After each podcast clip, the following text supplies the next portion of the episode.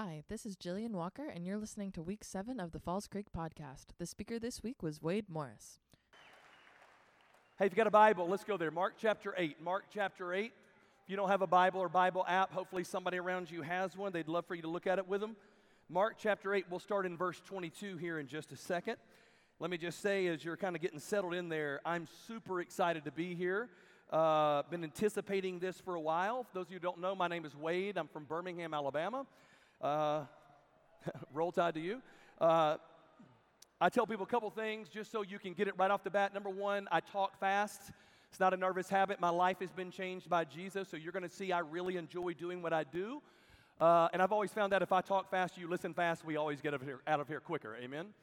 Uh, number two, I don't wear shoes when I preach. It's not that big of a deal. I've got socks on. I'm not a complete Alabama redneck. Uh, but God got my attention with the whole standing on, standing on holy ground thing a long time ago, so I don't wear shoes when I preach. If that offends you, I actually don't care at all. Um, which leads to the third thing is, and I tell people this all the time, and just hear my heart when I say it. Uh, I didn't grow up in church, and when I say that, the first time I ever entered the doors of a church in my whole life, uh, I was 13 years old, and without any disrespect at all, it was one of the oddest places I'd ever been in my life. And it wasn't just because of the situation. It was I had friends like you coming up to me at school going, Wade, you got to come to our church. It's the greatest thing ever. Wade, please come to our church. It's the coolest thing ever. And I showed up in a room with 2,000 people with the saddest faces I'd ever seen in my entire life, with the most bored looks I've ever seen in my entire life. And I'm well aware that, like, now that I'm an adult, people come up and say, Yeah, but Wade, you just got to know, like, church is for hurting people too. I'm good with that, but you really don't have to hurt every Sunday of your life. Does that make sense? Dude, every once in a while when Jesus changes you, you get excited about it, and that's kind of how I approach, approach this and have fun in the process. Listen, I'm married. My wife's named Deborah. You'll hear stories about her. I've got two daughters, Eden and Trinity. And it's interesting because I've always said, listen, they're four years apart. Eden is 16 years old, Trinity is 12 years old. And because of that, it's an interesting dynamic. In other words, in one moment, they're best friends, and in a millisecond, they just can't stand each other. And it's interesting because the older one is always trying to baby the mother one and the younger one, and she doesn't like that that much. And it's, it's kind of an interesting concept to watch. But I was thinking about it not just the other day. Uh, they're both into volleyball. And when I say that, Eden, my oldest, is into indoor volleyball. She also plays beach volleyball. And she's the one that has to try harder than everybody else. And when I say that, my youngest daughter is probably more natural of an athlete. And so, because of that, everything becomes easy. My oldest, Eden, is the one that's not a natural athlete, so she works harder, practices harder, and she always ends up being one of the best people on the team, but she's got to work hard. It was interesting because this past season was kind of pivotal for her because she went to tryouts for the school, and when she got done, they, the coach told her, Listen, we have a JV team and we have a varsity team, and they, ha- they picked both teams, but they said to three girls, my daughter being included, they said, Listen, three of you are good enough to be on the varsity team, but you're going to be on the lower tier. So if you come to the varsity team, you're not going to play that much, but you're going to get a chance to be with the team. If you go to the JV team, you'll probably be the best people on that team and you'll play a lot. And the coach said, I'm going to give you the choice on what you want to do. Well, my best friend's a college basketball coach, so I called him up and said, Hey, man, what should we do? And he said, Listen, sports is all about repetition. You've got to do it over and over and over again. So if she's going to play more on the JV team, you've got to get her ready and let her go do that. And that's what she did. And it was a great season, but her JV season ended before the varsity season was over. And she came home from practice one day, and this is what I call maximizing the moment. She comes home from practice and she says, Hey, Dad, he called the three of us up to the varsity team. And she goes, What he said was, they got two more matches. They're going to go to the regional tournament. Hopefully, they'll get to the state tournament. And he said, We're not going to play at all, but he wants us to be with the team, get into repetition of what they're doing. We're just going to root them on. And in the end, it's going to be okay because we'll know better next year what the varsity team is all about. I said, Okay.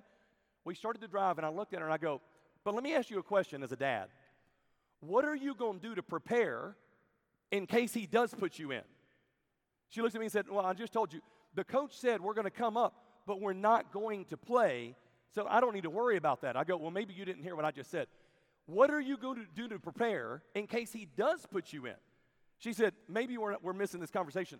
I said he's not going to let us play. He told us that, but I don't need to prepare. And I looked at her and said, No, no.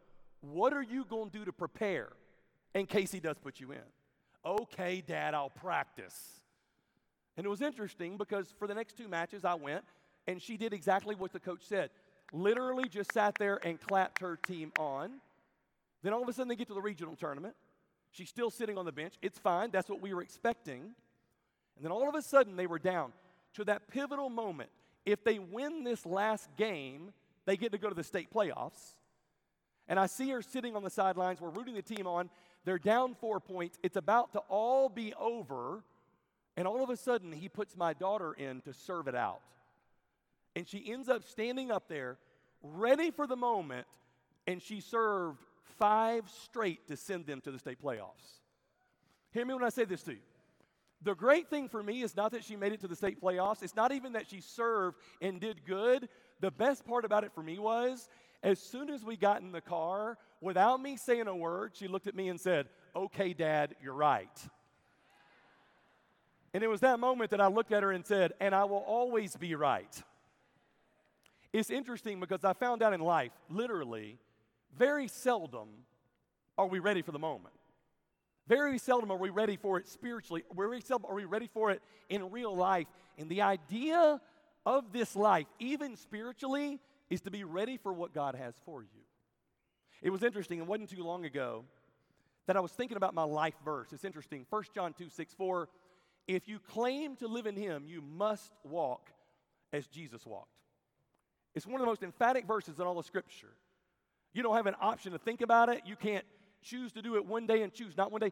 If you claim to be a Christian, you must walk as Jesus walked. So I decided to do a study through the Gospels on how Jesus walked. Who did he talk to? How did he act? What did he do? And I started to follow his life. And one thing that sticks out when you read the scripture is Jesus did miracles when he was on this earth. Literally, would make the blind see, would make the lame, people cripple. They would get up and they would walk. And as you study the miracles of Christ, almost all of them are done in the same way. In other words, he says the word and instantly they are healed. He touches them and instantly they are healed. And the same pattern happens almost every time until you come to Mark chapter 8. And I remember when I saw this, I thought maybe this could be a good place for us to be and to start this week of Falls Creek. So I want to show you this. Mark chapter 8, starting in verse 22, it says it like this They came to Bethesda, and some people brought a blind man, and they begged Jesus to touch him. He took the blind man by the hand, he led him outside the village, and when he had spit on the man's eyes, he put his hands on him, and Jesus asked, Do you see anything? He looked up and said, I see people, they look like trees walking around. Now just put your finger there and look at me for a second. Because I didn't grow up in church, I just think differently sometimes. And I remember seeing this a guy's totally blind. Jesus spits on his eyes. Do you see anything? I see people they look like trees walking around. In other words, I remember thinking the first time I read this, how do you know what people look like? Like, how do you know what trees look like? But what you start to figure out is this guy's eyes are still blurry. I see people, they look like trees, but I see people. Goes a little bit further. It says this Once more, Jesus put his hands on the man's eyes. Then his eyes were opened, his sight was restored, and he saw everything clearly. And then Jesus sent him home, saying, don't go back into the village. It's an interesting set of verses, but students, here's the deal. When you read it, you've got to slow down long enough to study it because he did this healing different than all the other ones. It's almost as if when Jesus did this healing, that maybe he was distracted. It's almost like he was just walking by and they said, Jesus, could you touch this man? And he spits on the man's eyes. Well, I see people, they look like trees walking around. It's almost like Jesus went, Hey, you know what? I was thinking about something else. Let me put my hand on you again. And then he saw everything perfect. Here's the thing it couldn't have happened that way because Jesus always gets it right the first time. But it's when you stop and look at this and think to yourself, well, then why in the world did he do it this way? What is it that he was trying to say? What is it was he trying to teach this man and even us that maybe we can learn tonight And my hope is that our eyes will be open to see it. So if you're taking notes, write down just a few thoughts. If you're not taking notes, act like you are because it makes you look holy when you do it. Amen? When you go through these verses, there's several words that stick out. When you start to see the first one, here's the first word. Number one, you see the word compassion. You see the word compassion because it's the first thing that happens. He says it like this They came to Bethesda, they brought a blind man by the hand, and they begged Jesus to touch him. It's probably one of the most compassionate acts that you see in all the scripture. Because they came by, they brought a blind man by the hand, and they didn't ask Jesus to touch him. They didn't just kindly regard it. Here's the deal they begged Jesus to touch this. Here's what it's all about. They weren't asking Jesus to heal their friend, they weren't asking Jesus to heal themselves. They weren't asking Jesus to heal a family member or somebody they're really close to. Literally, it's as if they found somebody and they had heard about Jesus having healing powers, and they see this guy and they bring him by. And it wasn't just an asking, Jesus, please could you do this? Please could you do this? We are begging you to touch this man and to heal him.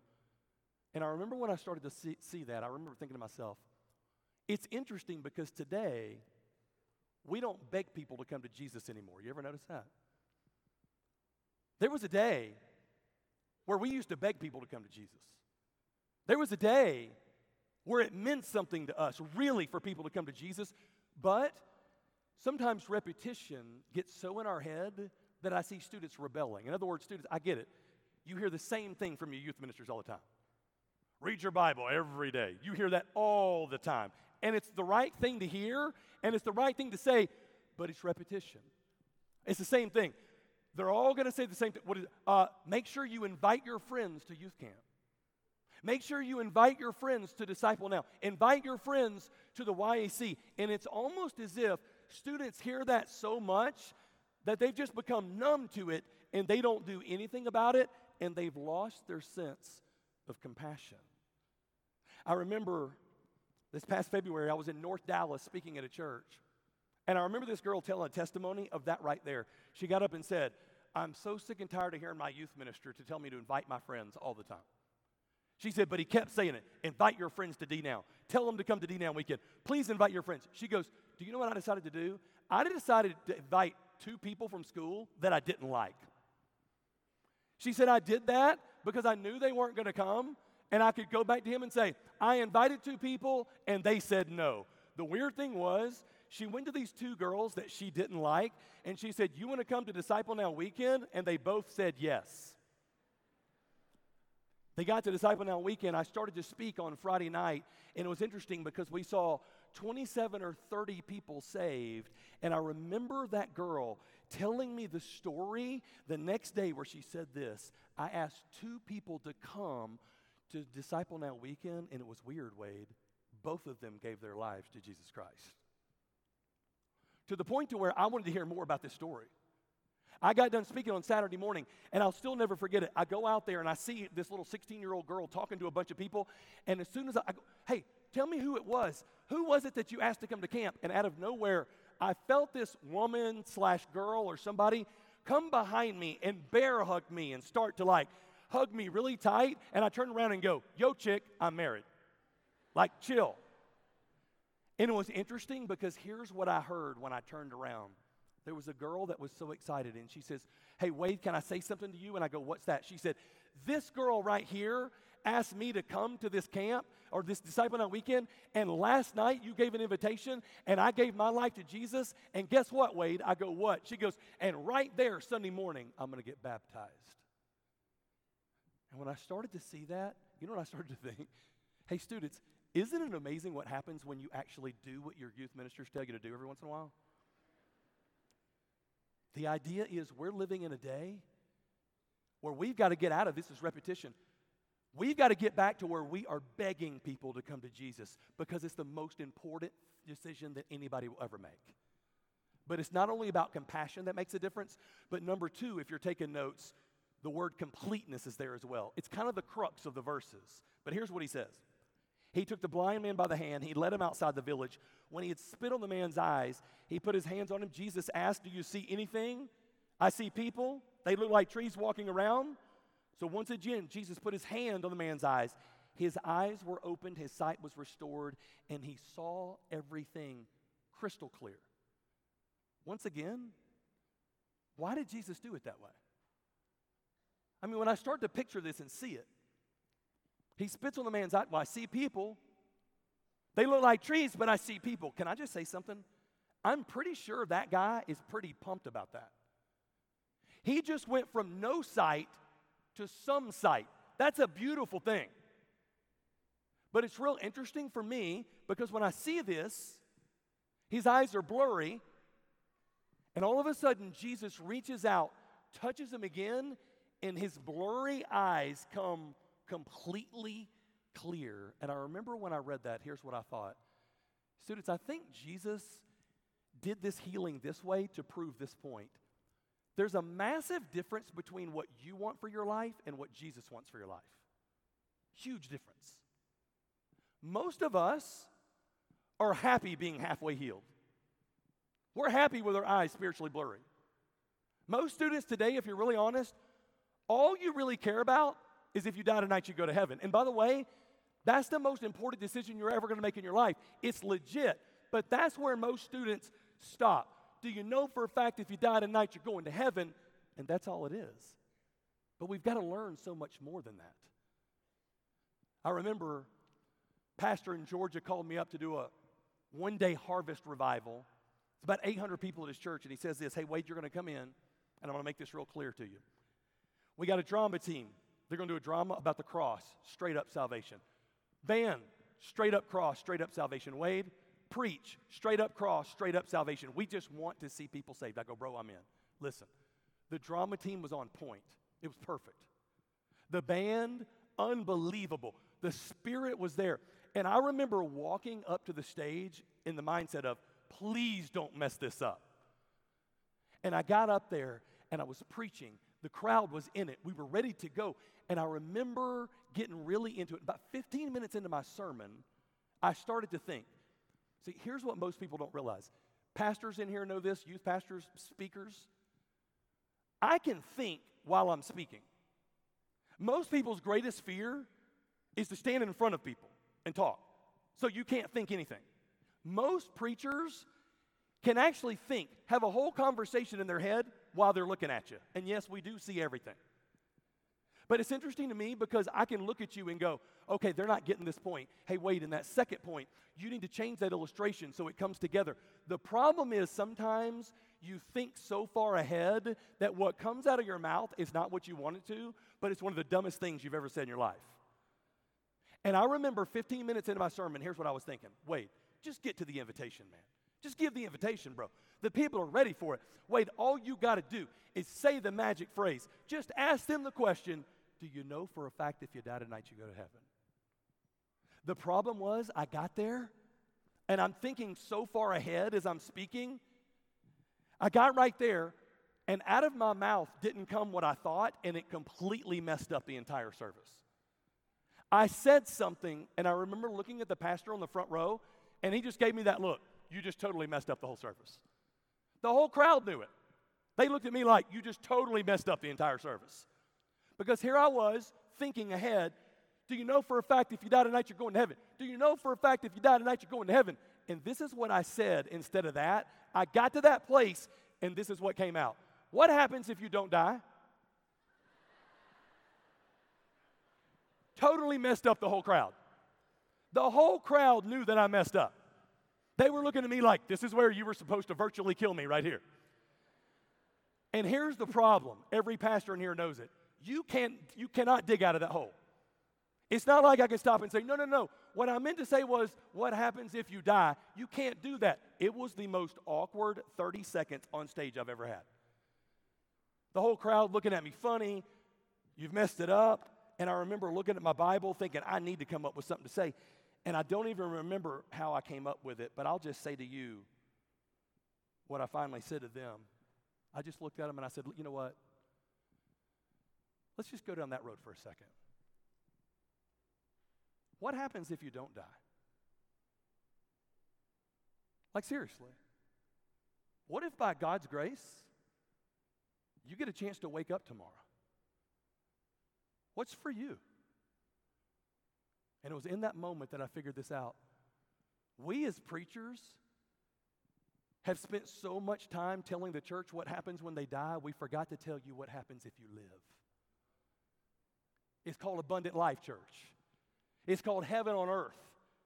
And the idea of what he's saying is it's one thing to have spiritual blurry eyes, but the idea is Jesus, I don't want to be halfway healed. I want all that you offer me. It goes from compassion to completeness. And the third thing is confrontation. It's a very quick verse, but that last little sentence, he says this in verse 26 and Jesus sent him home saying, Don't go back into the village. It's interesting because if you see that, you go by it really fast and you don't understand why Jesus is saying it. If you look at the passage, these men came to Bethesda, they brought a blind man by the hand. Jesus took him by the hand and led him outside the village, away from these people. When he was outside the village, away from these people, he healed the man, and this was his advice don't go back into the village. See, I'm from Alabama. We have what's called Southern hospitality. When I read this, it bothers me because I think to myself, why couldn't Jesus had said this? Hey guys, listen, I've got this really good will for your life, and now that your eyes are opened, man, I'm gonna use you. It's gonna be incredible. But get this, you would have never had your eyes opened if those people hadn't loved you enough to bring you. So here's the deal go back and thank them, and then come to me, and I'm gonna show you what you have for the rest of your life. It seems like it could have been done that way. But no, Jesus said this mm, Hey, you know those people that are back in the village? Yeah, here's my advice don't go back to them. And I remember going, What? You see, a lot of times we forget that Jesus always knows the other side of the story. See, I deal with a lot of students that you have to know what's on the other side. Well, Jesus has asked me to do this way, but I'm telling you right now, I'm not sure what's going to. Here's the deal by faith, sometimes you just got to trust that Jesus knows what he's talking about. Sometimes you just got to take a leap of faith, understanding that Jesus knows what's happening on the other side of that. But the problem is, we need so much proof that we forget that Jesus knows all this. In other words, why did Jesus not tell him to go back? Why did he say, don't go back to those people? Because Jesus knew if this man had gone back and said, guys, my eyes have been opened, here's what they would have said. yeah, right. You can't see. See, some of y'all are going to hear that next week. Some of you are going to give your life to Jesus Christ this week, and your whole countenance and life is going to change forever. And you're going to go back home, and if you have some friends the way I had growing up, you're going to go to your friends and you're going to say, Jesus Christ changed me this week at Falls Creek, and they're going to look at you and go, Yeah, right.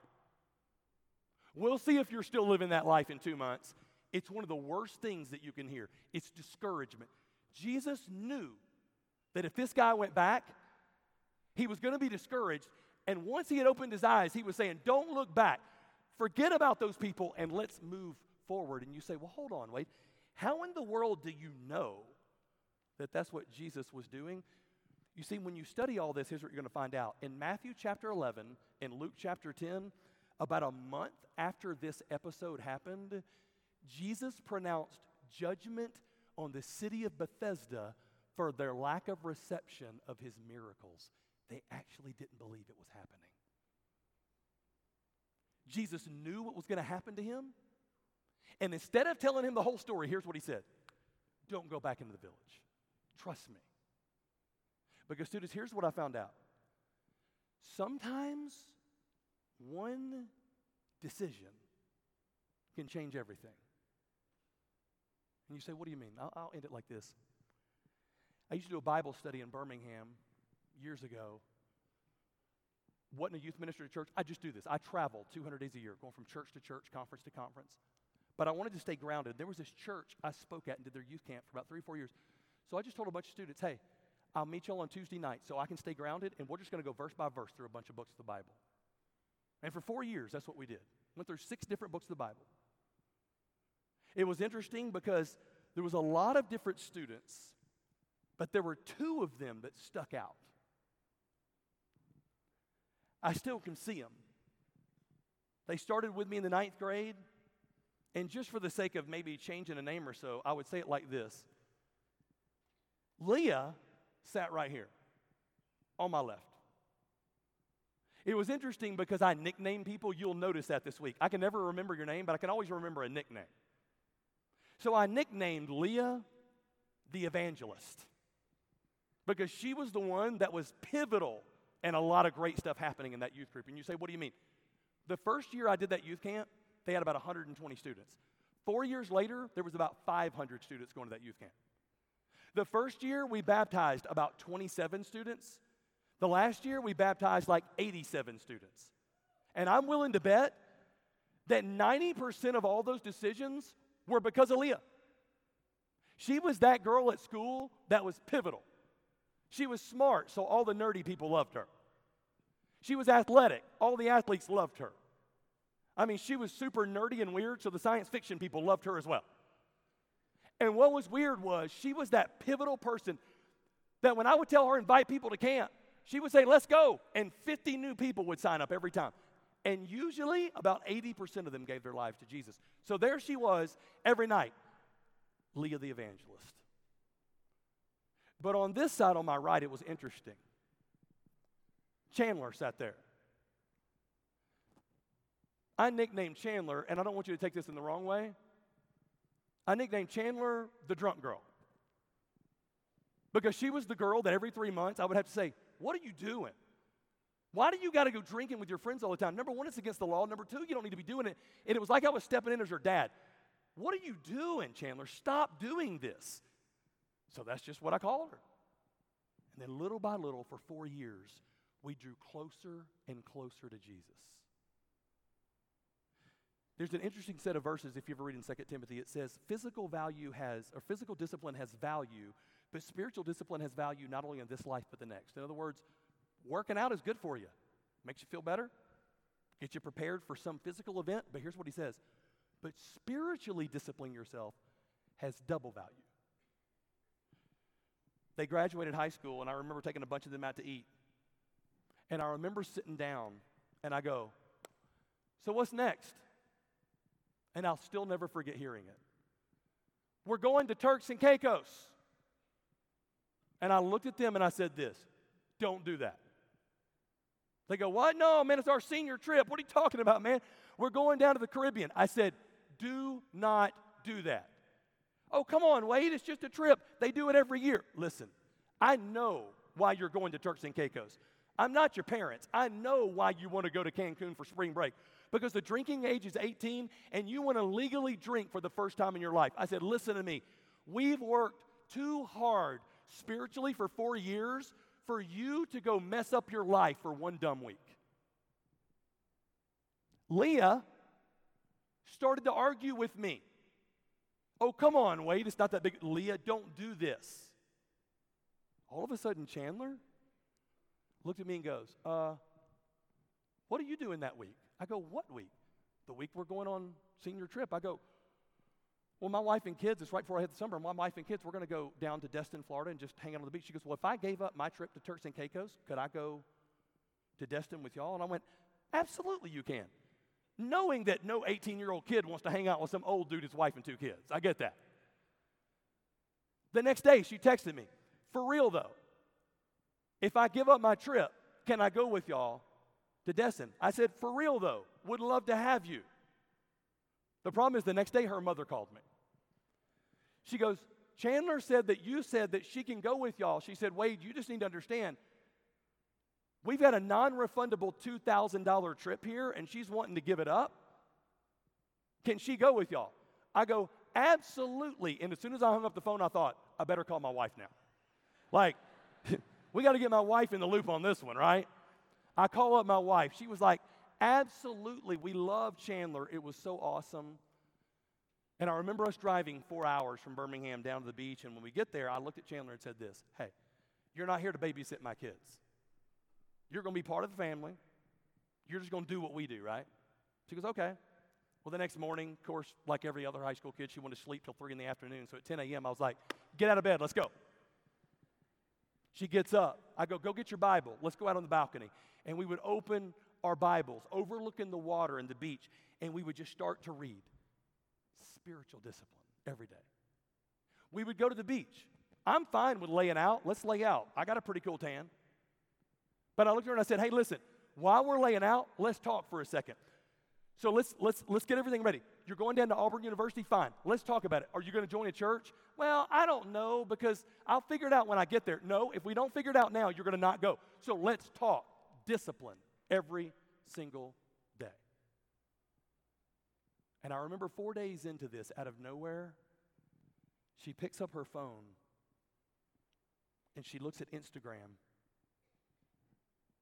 She looks at me and goes, I'm so glad I didn't go to Turks and Caicos. She goes, Wade, look what they're doing. Look what Leah's doing. And I looked at her and said, Hey, listen, let's don't worry about them. Let's do our trip the way we do it. We got done with our trip. I remember she got back home and literally turned around and went back to the beach. It's good to go two weeks to the beach. And it was a few days later into their vacation that I got a text from her mother, and it was a picture that Chandler was out on the balcony, had her Bible open, and she was sitting down on the ground. And her mother came over her and snapped a shot like that. And this is what the text said Thank you so much, Wade, for loving my daughter the way you love your own. I had to send you this picture because I've never caught my daughter reading her Bible ever. It was two weeks after that that I remember getting a text, and it came from Chandler. This is what it said Wade, I've been reading my Bible every day. I've been praying every day. And it's become crystal clear to me that I'm called to ministry. And I remember thinking to myself, isn't it weird how crystal clear you hear God speaking when you spiritually discipline your life? It's weird. But maybe 62 seconds later, because I counted, I got a text from Leah, the evangelist, and it was completely opposite. Her text said this Wade, I'm having some bumps in the road right now. I'm really confused spiritually. Would you please pray for me? And I remember thinking, isn't it weird how confusing it is to hear God's voice when you don't spiritually discipline your life?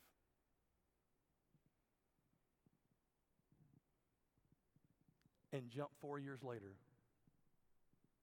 Actually, when I'm done with this camp, this Saturday, I'm preaching Chandler's wedding. She's marrying a Ford Ranger, an Army Ranger. She's called to medical missions. And can I be honest? I cannot wait to do that wedding. But watch what I'm about to say, and this is going to end fast. But I didn't have a chance to do Leah's wedding because she got pregnant. Watch me.